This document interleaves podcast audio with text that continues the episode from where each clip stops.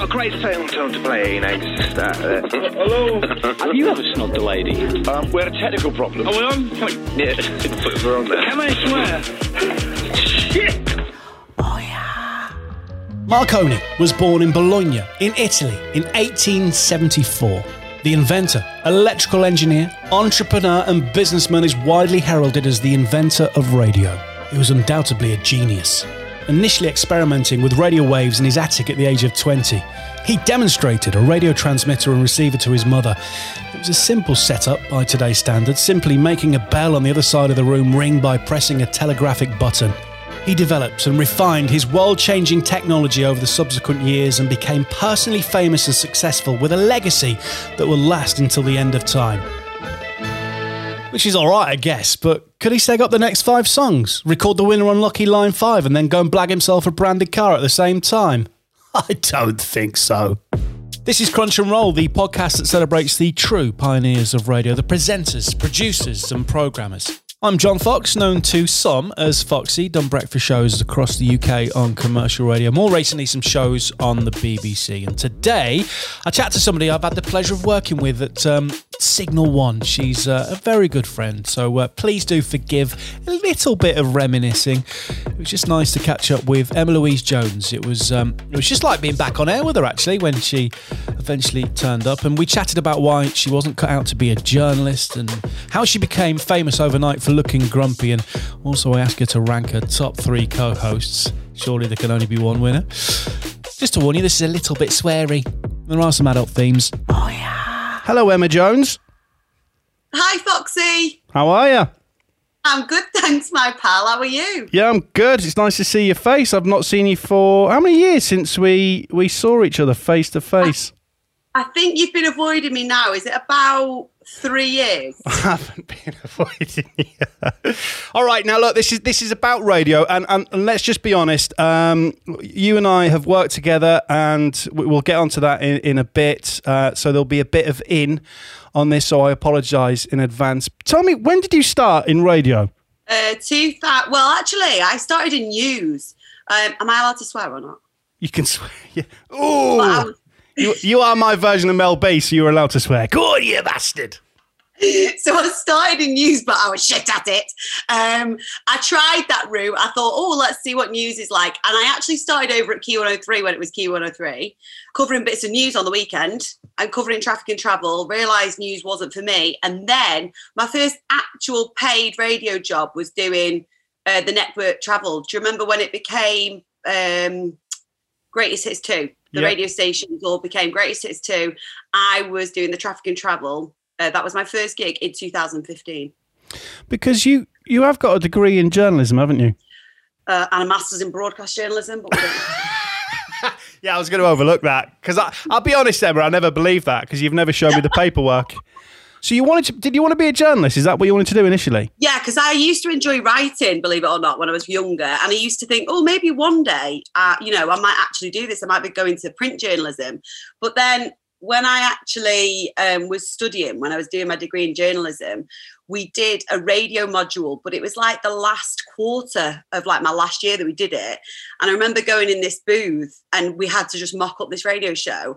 And I just fell in love with it. And I was like, wow, like people are forced to hear my voice. This is brilliant. And I came out and I was like, this is what I want to do. I knew then, I was like, I need to do this for a living.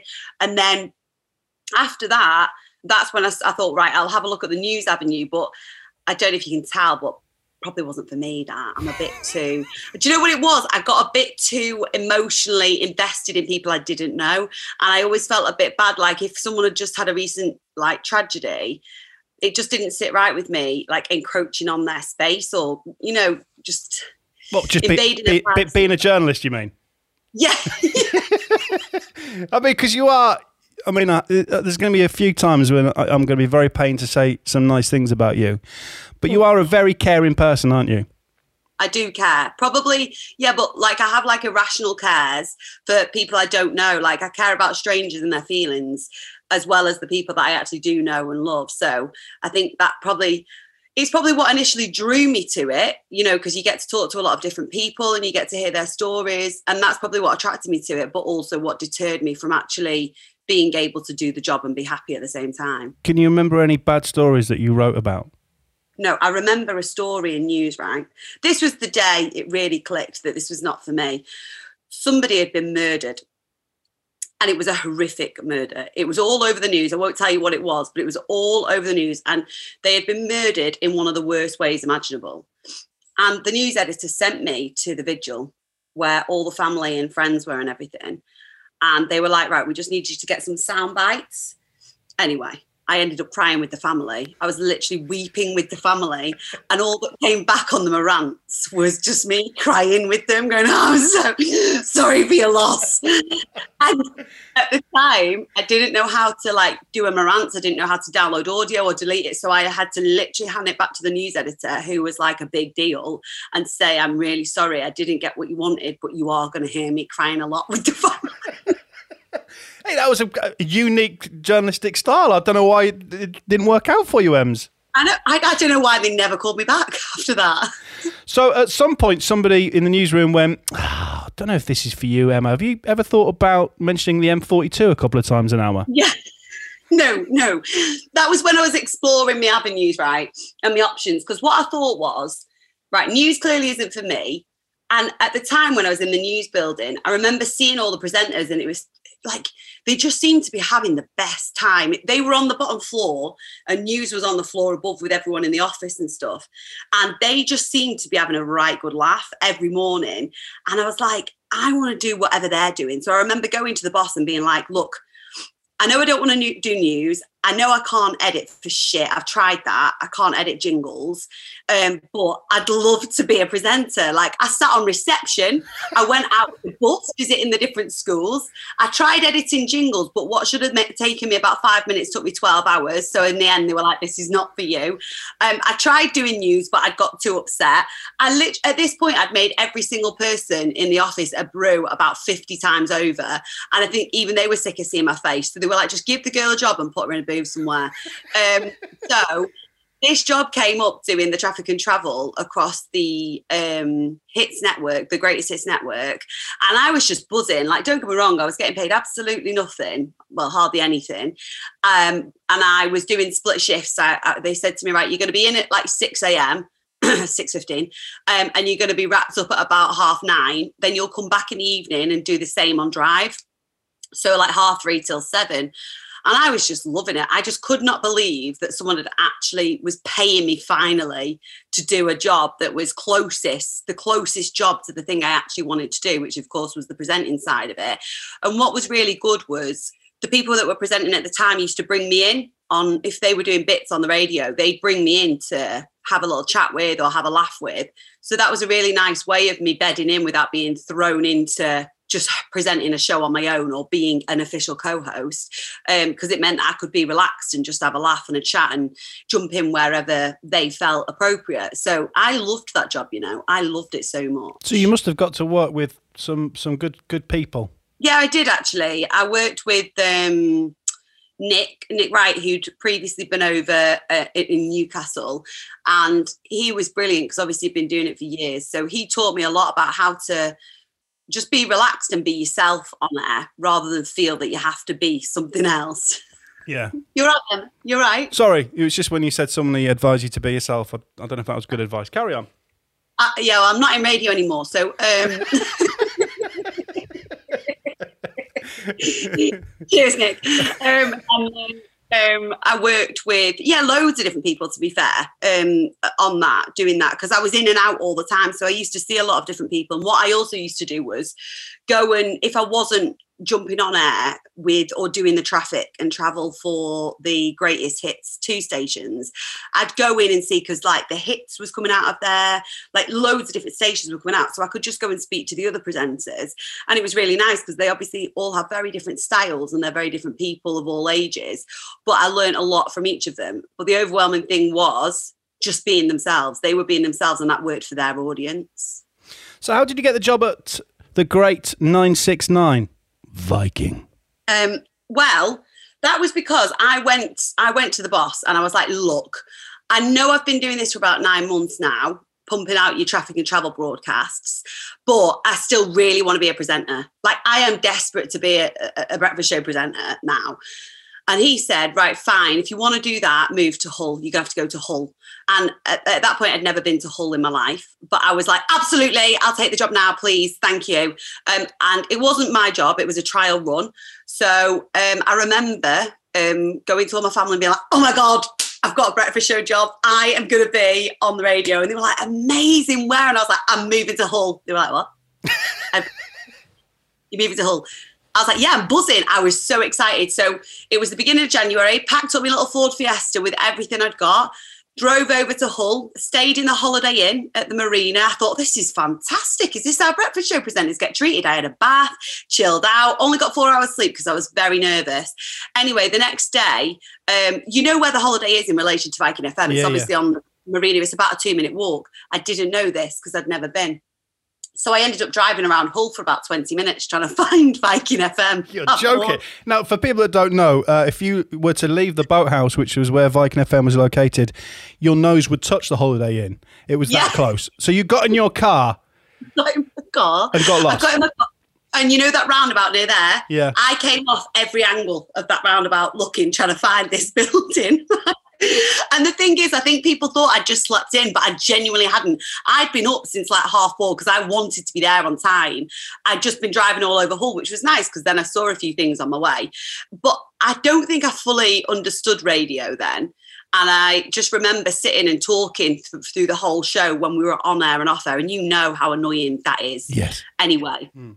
but um, because you've worked with me. Um, and I remember, I reflect on that now, and Alex Duffy, who was brilliant with me and really, really helped me learn a lot. I remember thinking afterwards, oh God, I just made his life really difficult because I just talked to him and he's trying to plan a whole show. And I'm like, so where'd you keep your tea bags in the kitchen then? Where are those?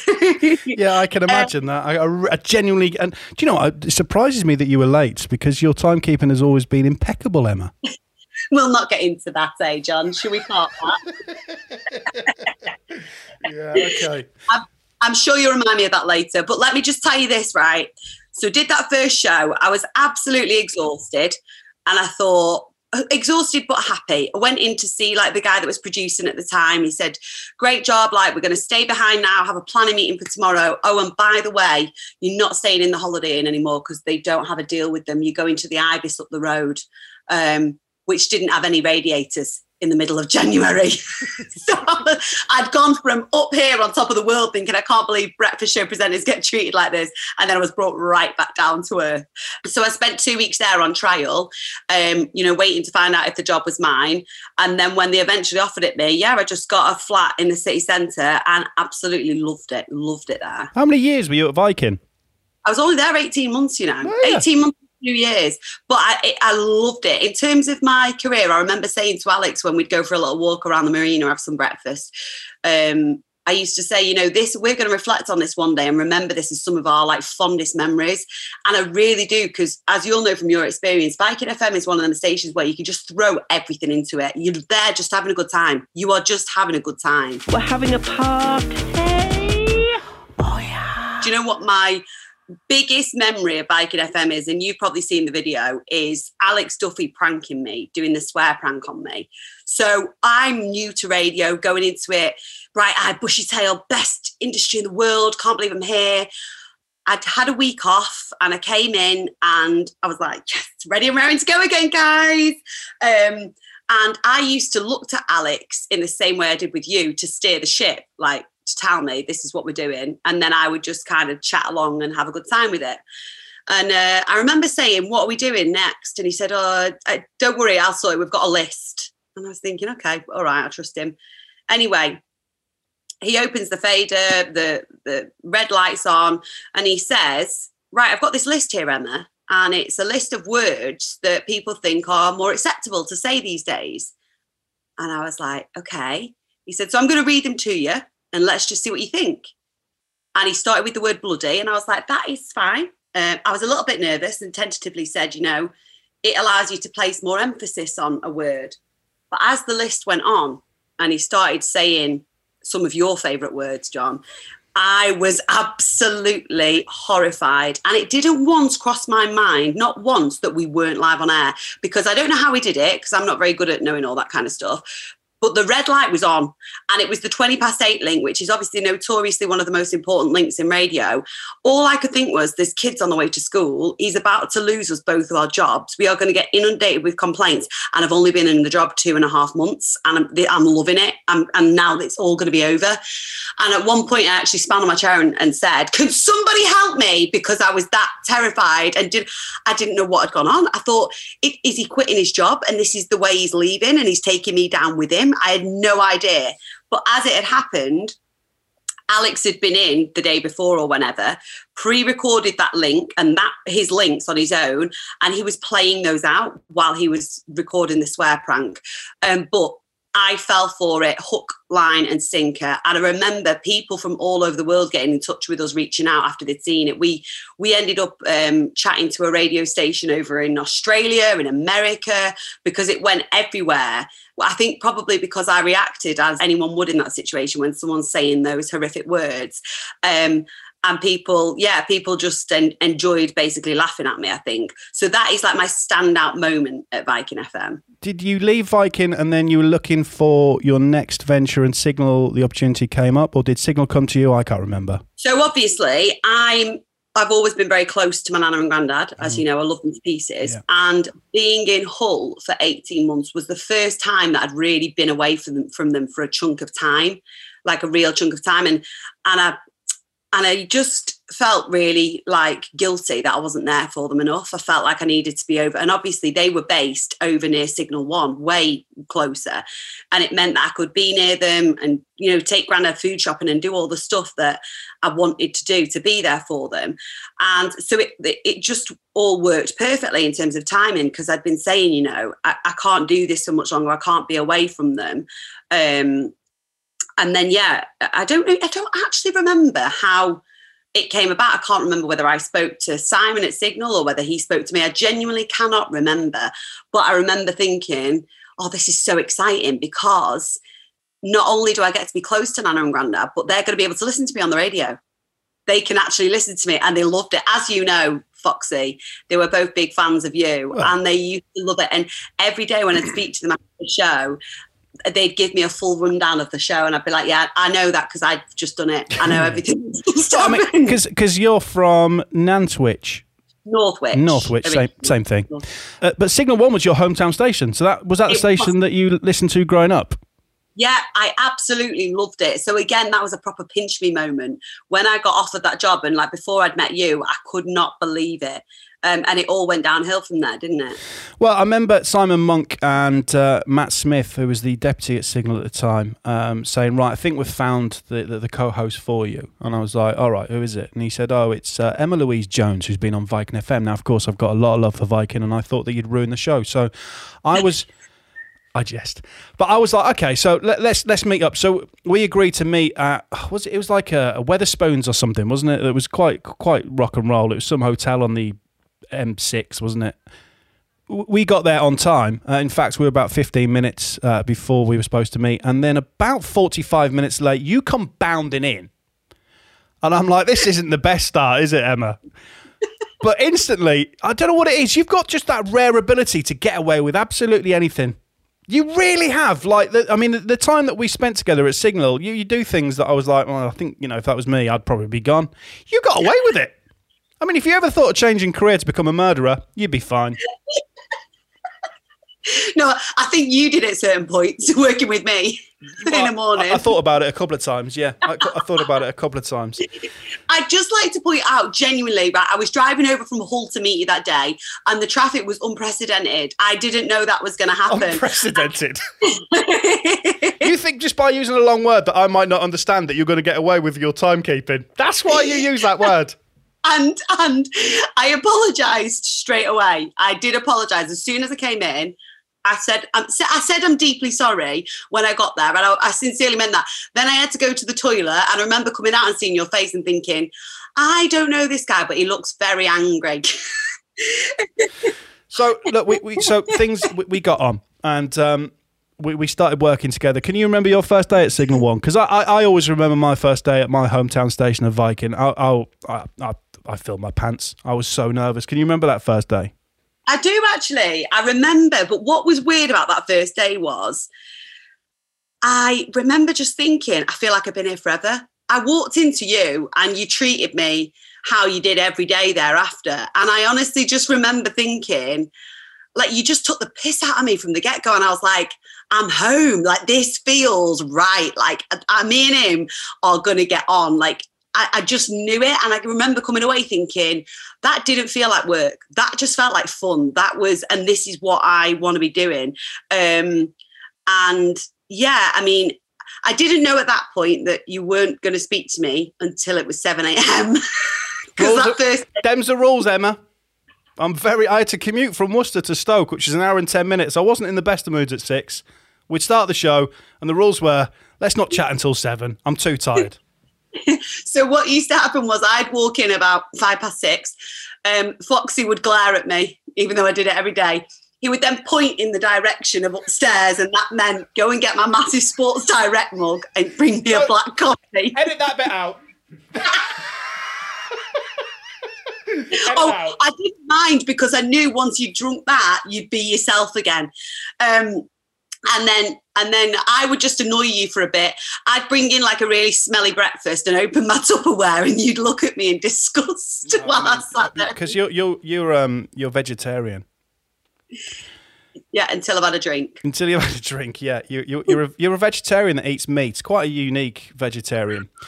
Um, and and the the the, the items that because you would insist on having breakfast at exactly the same time because you're really into your fitness, so you had to eat exactly what was it quarter seven or something ridiculous, and you'd open up your Tupperware and it'd be it'd just be so random. It'd be an aubergine with blancmange, like it, uh, and it'd just stink.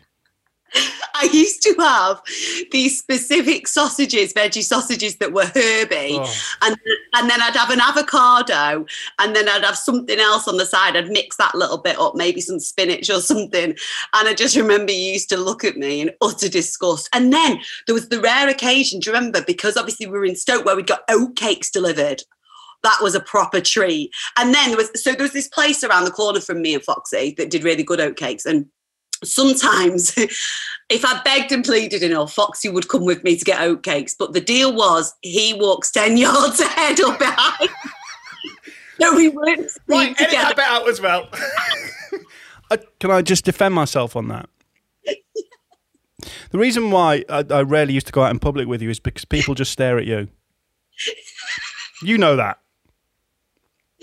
yeah, but why did you not want to be seen with me? I, I, I thought we were friends, but I remember there was one time where we were eating the oatcakes in my car and you were in the passenger seat and you fully wound it all the way. You were basically sitting in the back of my car because you didn't want to be seen.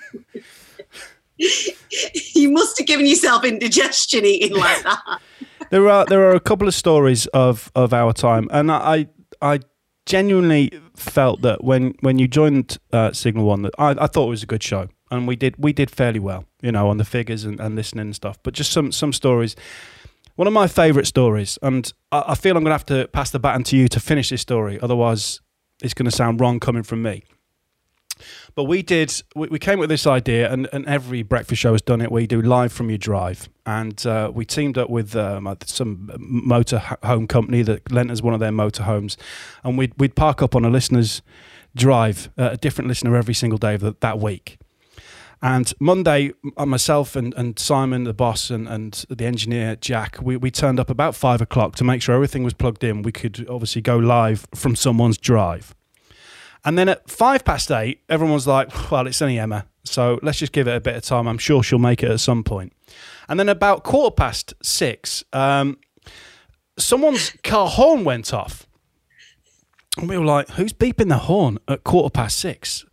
And then suddenly, in her Mr. Motivator outfit, Emma comes bounding through the motorhome door. Right, I'm sorry, guys, a little bit late. Uh, the, the traffic was unprecedented. Right, and you come through, and we were like, was that you beeping your horn in your car? To which you then had to explain the story as to why in your then BMW 1 Series, I know you've got a Maserati now, but Tell me why why your horn went off every morning that week in a residential area at quarter past six. Why did it? I don't remember why. You tell me. You told us all, and I think you told this story on air, so maybe it eases it a little bit me sharing it on the podcast. But because because of how you are, oh yeah. yes. So when I drove my little one series, I'm one of those people that like kisses the steering wheel when they drive. But that meant when I got out, you know, everything was towards the steering wheel. So I would accidentally knock the horn with my um, breasts and used to scare the shit out of me.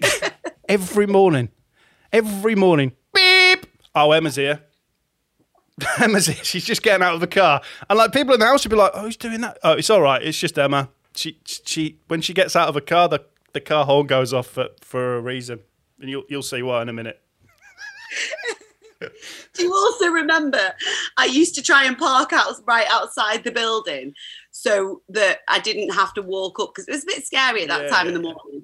And I'd get a parking ticket nearly every single yeah, day. Yeah, I mean, you you kept um, Stoke Council afloat with the amount of parking tickets that you had to pay for. Is this going out or is it just in our headphones? The hamster's fine. It was a technical problem. You heard something on air you shouldn't have done. Oh, yeah. Another story, Emma, uh, from our time at Signal One, was um, you were starting to get uh, noticed by other media outlets, and you did something for I think it was the FA, and um, you were were you hosting pre-match some kind Oh, of yeah. for for the England football team? Just remind me that, Yeah. what you were doing. It was the England Costa Rica International Fred- Friendly um, in 2018 at Elland Road, and I was working for the FA doing like um, the big screens, pre-match, half-time, full-time. Yeah. And um, I watched the match. Um, didn't see you on camera because I wasn't paying that much attention. And um, I came in to the uh, to the studio the, the following morning, and there was just so much reaction to people saying blonde bombshell looks miserable at football match. And it was you. And I was like, oh my God. So you come bounding in at quarter to seven, and because the traffic was unprecedented. and it, all kicked off. You'd gone viral. Do you remember that morning? It was just mental. And there's me trying to talk in and out of Boyzone, right, and and do do do the show, and and like you're getting messages, emails, we're getting calls, like national newspapers. I'm like, Oh. what the hell has gone on here? It was mental. Uh, and you know what? Because I'd been inside the stadium for the game, you don't get any phone signal. So it was only when I came out of the uh, stadium and I had to obviously drive home and I knew I had to get in bed because I was up early because I knew I was going to be on air at like 7 a.m. Um, so I didn't get as much chance to look through my phone properly. So it was only really when I was with you the next morning and then it was in the newspapers that it all started unraveling while I was on air. And then I remember like coming home that day and there was like newspaper photographers outside the house asking for photo shoots. And I was like, what is happening? About an hour ago, I was trying to eat oatcakes with Foxy and now you want a photo shoot with me. It was mental. I remember that. It was just this bizarre thing, wasn't it? And people thought, I think what it was is people didn't know what I was doing there. So they they just didn't know who I was. Chan- chances are, Emma, neither did you. Yeah. the reason the reason why you went viral is because they, they on the camera they, they caught you looking quite miserable. And Yeah. I, and and for so and uh, another thing that's going to pain me to say is that you're a very smiley person so they must have caught you on that split second where you just look bored and that's what they hung on. That's what the, that's what the headlines was. And, and and you went viral. You went bloody viral Emma it was mental that it really was. And also i'd like to point out that that wasn't me looking bored. That was my concentration phase. Because i knew i was going to have to like talk about the action at half time I, I needed to be focused. And obviously when i do the breakfast show with you in the morning i don't really need to be focused. So that's why i can always smile. You don't really see me looking serious. But that was genuinely what it was. But i do remember that. It was bizarre wasn't it? It was just it was yeah it was all very weird that time Oh, I, I want to get onto social media in just a second, but do you remember that time that crazy guy? He repeatedly hung around outside Signal One because he just wanted to look at you. Like, how crazy was that?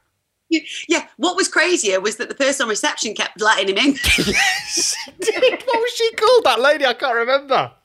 She hated me because I'd replaced that breakfast show that had been on there for years and years and years, and, and out of everybody at Signal One, and there was some amazing people. It was a real family feel, and I do miss Yeah. that that family feel.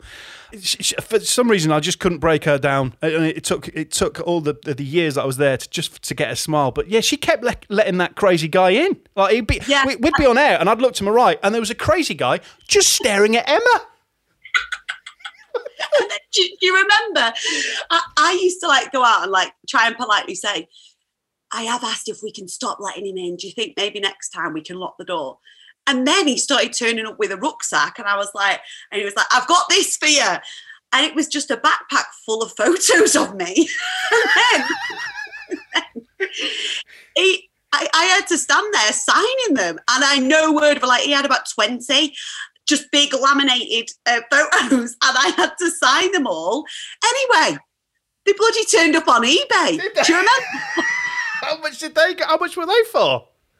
Oh, 79p a pop. Oh, I might get one of them. Keep the kids away from the fire. Is that all they are? That's pretty good going. That 79p.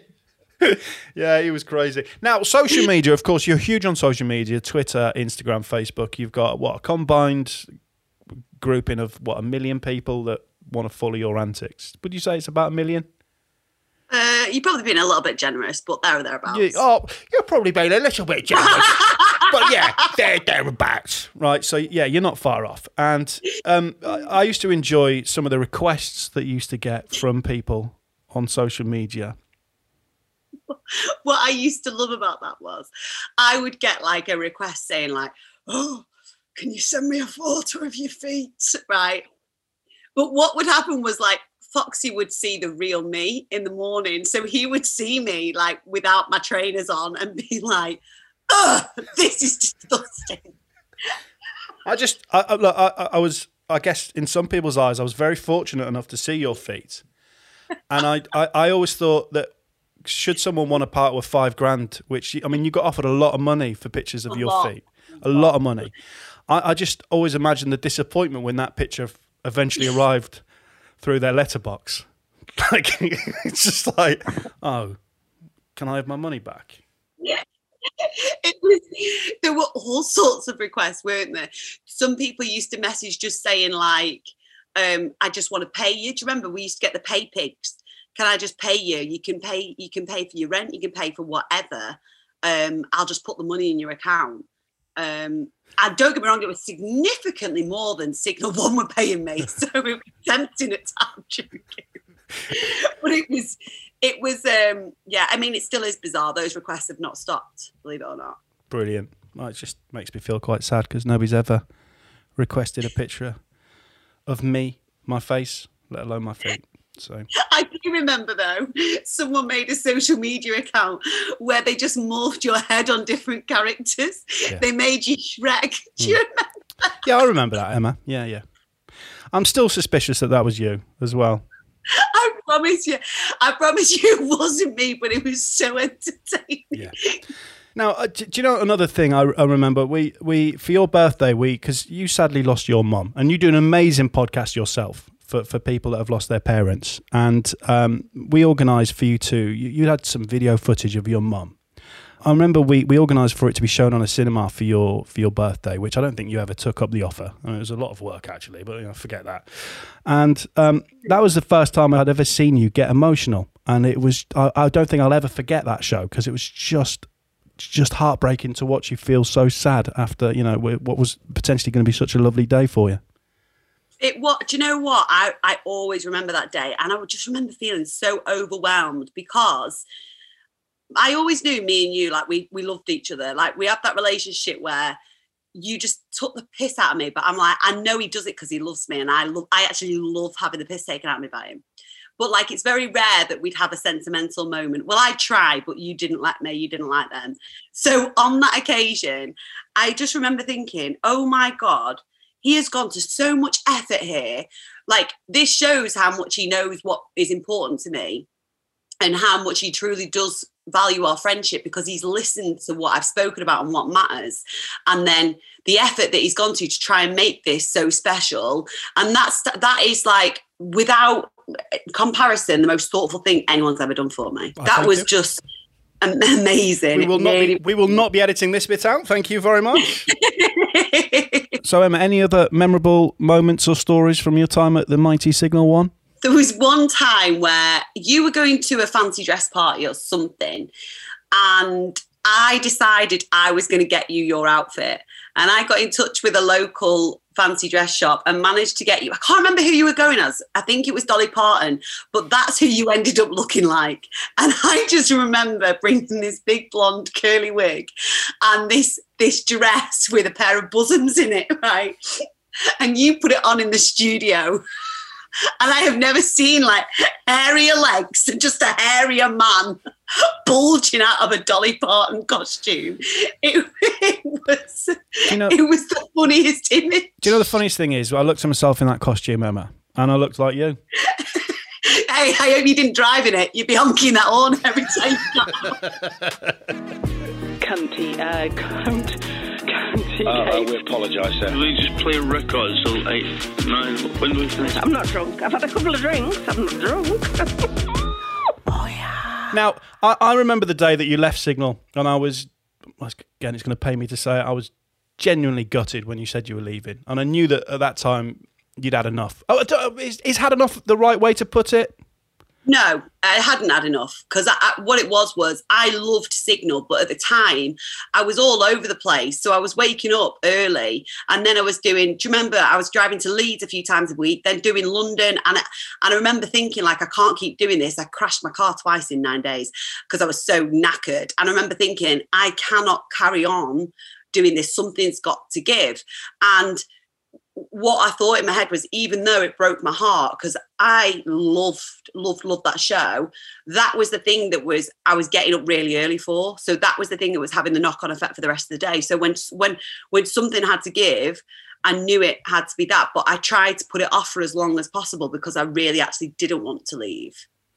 And when you did, um, obviously you've gone on to do a lot of telly, which we can briefly talk about in a bit. But then you obviously, ah, I was proud. You went on to Five Live, which is obviously national, and you because of course football, and you've got your connections with Leeds United, which all always pained me. I mean, being a Hull City fan, it was never good. but you've you've got your connections with uh, with Leeds United, and and you went on to do Five Live, and you, you know, tell me about that. I mean, tell me that call that you got saying, "Would you like to do a show on Five Live?" So it was. Um, I was asked if I'd like to go in for and do a pilot, you know, just to to see if I could do it. And I was so nervous because obviously I've been used to waking up in the morning and just dicking around with you and having a great time. Very little responsibility on my shoulders because you were doing all the in and outs, you knew what you were doing, and I was just there for the ride and having a great time and laughing along and chipping in. And this was, I was going to be running it. I was going to be um, kind of leading it in and out and, and guiding the whole sh- the whole show um, on a national level with Robbie Savage, who was going to be the one, you know, engaging with the callers because it was his opinion that they wanted, obviously, but it was on me to kind of lead it all in and out. Anyway, I cannot express how nervous I was about doing this trial. Um, so I went in, did the show, um, just like a quick run through of it, you know, as it would sound. And then they said, Yeah, we're gonna let's give you a crack at it, go for it. And I remember being in there, and obviously it's a huge deal. I was like, oh my God. And everyone was just so relaxed. And I was like, sorry, how are we all this calm? And then I remembered it's only me that's new here. No, everyone else does this week in, week out. They're absolutely fine with it. Um, and yeah, I just remember like looking at the screens with all these calls coming through and thinking, this is for real now. This is actually happening. And for the first time, um, I'd had producers in my ear talking. So you have to like hold the show together, listen to what the callers are saying, listen to the producers. You know, it was up to me to be hitting the news on time and be dipping in and out and throwing to different reporters who were at grounds for updates on scores and stuff. And it was so daunting. But actually, it's the kind of thing where I think the experience that I'd had with you and with Alex before that stood me in really good stead because yes, you've got phone calls and it's, you know, you've got people in your ear, but really in radio, it's all the same thing, isn't it? You're in a live environment, you're there to talk, you're there to entertain, and you're there to keep us on air. So actually, when you strip it back to its basics, that had stood me in really good stead. It's just that it was it was nerve wracking, but I really enjoyed it. I had I had a really really good time, um, and really enjoyed doing that show. And again, Nana and Grandad used to tune in. They'd, uh, they'd listen to me and then ring me afterwards, and again give me a full breakdown of the full show, like I'd not just been presenting it. That's so sweet. And what was it like working with Robbie Savage?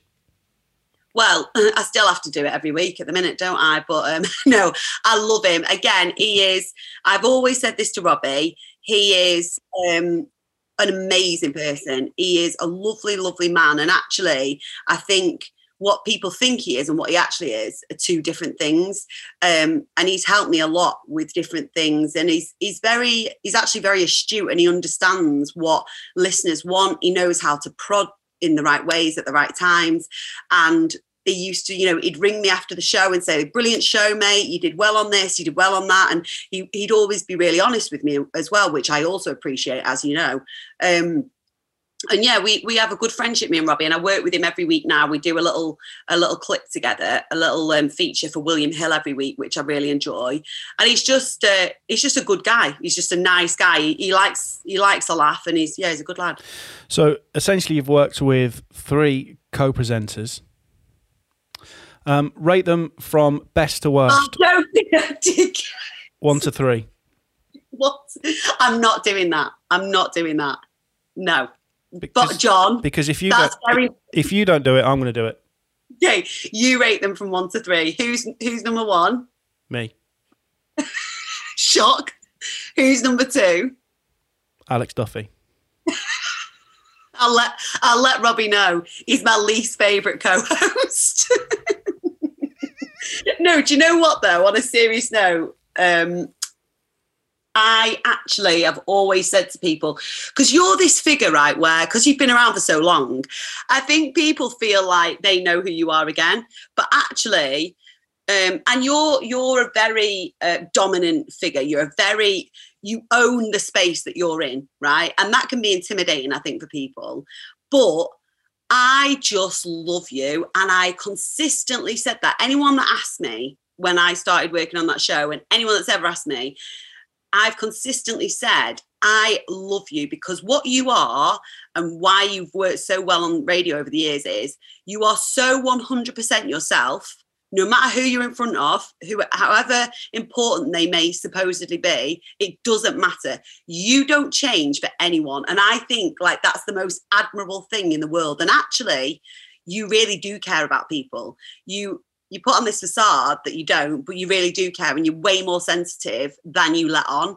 And I feel like I knew that very quickly with you. I understood you and understood how you worked um, and understood that I annoyed the absolute fuck out of you. And because of that, I, I, feel, can, can we, producer Simon, can we play some soft kind of music, inspirational music underneath this? You know, talking about inspirational people, so I've, you know, I've never kept it a secret that I'm a huge fan of Chris Moyles, and uh, I admire him for many reasons. Uh, mainly because he does what he believes in, and I, I, like the fact that his management allow him to do that. I'm, I'm sure there'll be restraints at some you know point, but he, and he's a great broadcaster. Um, obviously, he talks about you quite a bit because of the Leeds United connection. Have you ever spoken to him about this? Uh, oh, absolutely, I have. He doesn't. He doesn't just talk about me. He, he talks like me. He puts on my accent and goes, "Hi, everyone, I'm Mama Jones." So he, so he, he. I've not heard that. So he, he. Uh, he does a brilliant impression of me, an absolutely belting impression.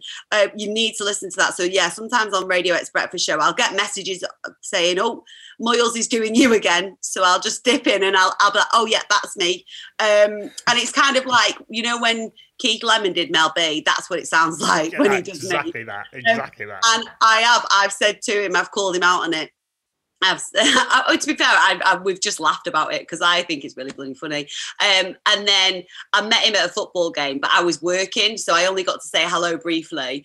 But again, I love that. You knew, you know me, and you know that that's exactly the kind of thing I love. Just having the piss taken out of me. I find it so funny. So, and again, I respect him for what he does and what he continues to do in radio. Because, like you, he just sticks to who he who he is and doesn't change. Yeah, I mean, let's not put me on a par with Chris Moyles. So anyway, uh, we might. Oh, no, I wasn't. I wasn't. Like he's here and you're there. Yeah, yeah. What well, I mean, edit this bit out, Simon. now, um, look, radio done. You, you've gone on to do a lot of stuff with William Hill. Um, obviously, the Leeds United football stuff, the podcast. Uh, was it the Dead Parents? What is it called? Your Dead Parent Club podcast. yeah, which is yeah. an amazing podcast. Um, and you've done stuff for, and this will make me smile, and we don't need to go into the reasons why, but Mola TV in uh, Indonesia. Uh, and Premier Sports as well. So you, you've you've gone on to do a lot. Uh, what's what's next for you, Emma Emma Jones? I don't actually know because if you'd have told me a year ago I'd be doing what I'm doing now, I probably wouldn't have known because I've only just started working for Premier Sports this season doing the rugby league, which I love. And I think in the same way I always I've always thought like you can have a, a plan, but your five year plan probably is going to look totally, totally different. So I just want to keep doing more of the same. I want to keep hosting shows, see what other sports are out there. You know, football is obviously my bread and butter, but I'm loving covering the rugby league. I've just started working with British Triathlon and I love working with them. Like it's great because that's a whole different discipline, isn't it? Because they're individuals doing a sport a lot of the time. Just more of the presenting, just more presenting. Anything that, you know, seems fun. You know what it's like. It, it feels right. If it feels light and you feel like you want to do it, then I just want to go after it. But I don't have like a, you know, I want that particular job. I just love what I'm doing and I want to keep doing more of it. Like, let's be honest. The football. Uh, I mean, I know you are a football fan, but you, you've, you've, you didn't say no to that, and you took on the challenge, and you've done an incredible job. And I know you're loved by the club. The that you did the netball for a bit, you, you know, and you, you don't say no to anything. You just take on the challenge, which I think is amazing. Yeah, I just love it. I always think like, what's the worst that can happen? What is the worst that's going to happen? You're not going to gain anything from saying no, but you could gain a load from saying yes. And all these different things, they're all experienced in whatever form they come. So they can all, you never know where it's going to lead you. And most importantly, how much you might enjoy it, because there's nothing I've ever done where I've gone, oh, I hated that. I've enjoyed it all. So saying yes is just has served me well because I've enjoyed it. It's made everything an enjoyable experience. And I think that's what I'd say to anyone really. Or like if it feels right and you think it might help you, you know, stepping outside of your comfort zone and just going for things can actually be where growth is and can make you even happier than you are already. Oh yeah. Emma, before you do go, we always ask our guests to do the, the credits in their best voiceover. So, um, and I don't think we've had Mel B do it yet, have we? So this is going to be this is going to be fantastic. So you haven't done voiceover work, have you? No, I haven't. No. Okay. I don't. I don't. Do I need do you want me to be myself or put a voice on? Do you know what, Emma? You do whatever makes you happy. You've been listening to Crunch and Roll with me, Emma Louise Jones. Subscribe on your favourite podcast app and never miss an episode. Crunch and Roll is a 969 media production presented by John Fox and produced by Simon Busby. Let me. oh no, that's the message you sent to me. How was that? On your social media, there is a video of you. Um, I think you went back to your old high school and did a talk to the kids. Now, I, I couldn't watch it because I, I felt that your trousers are pulled up too high. Um, but one.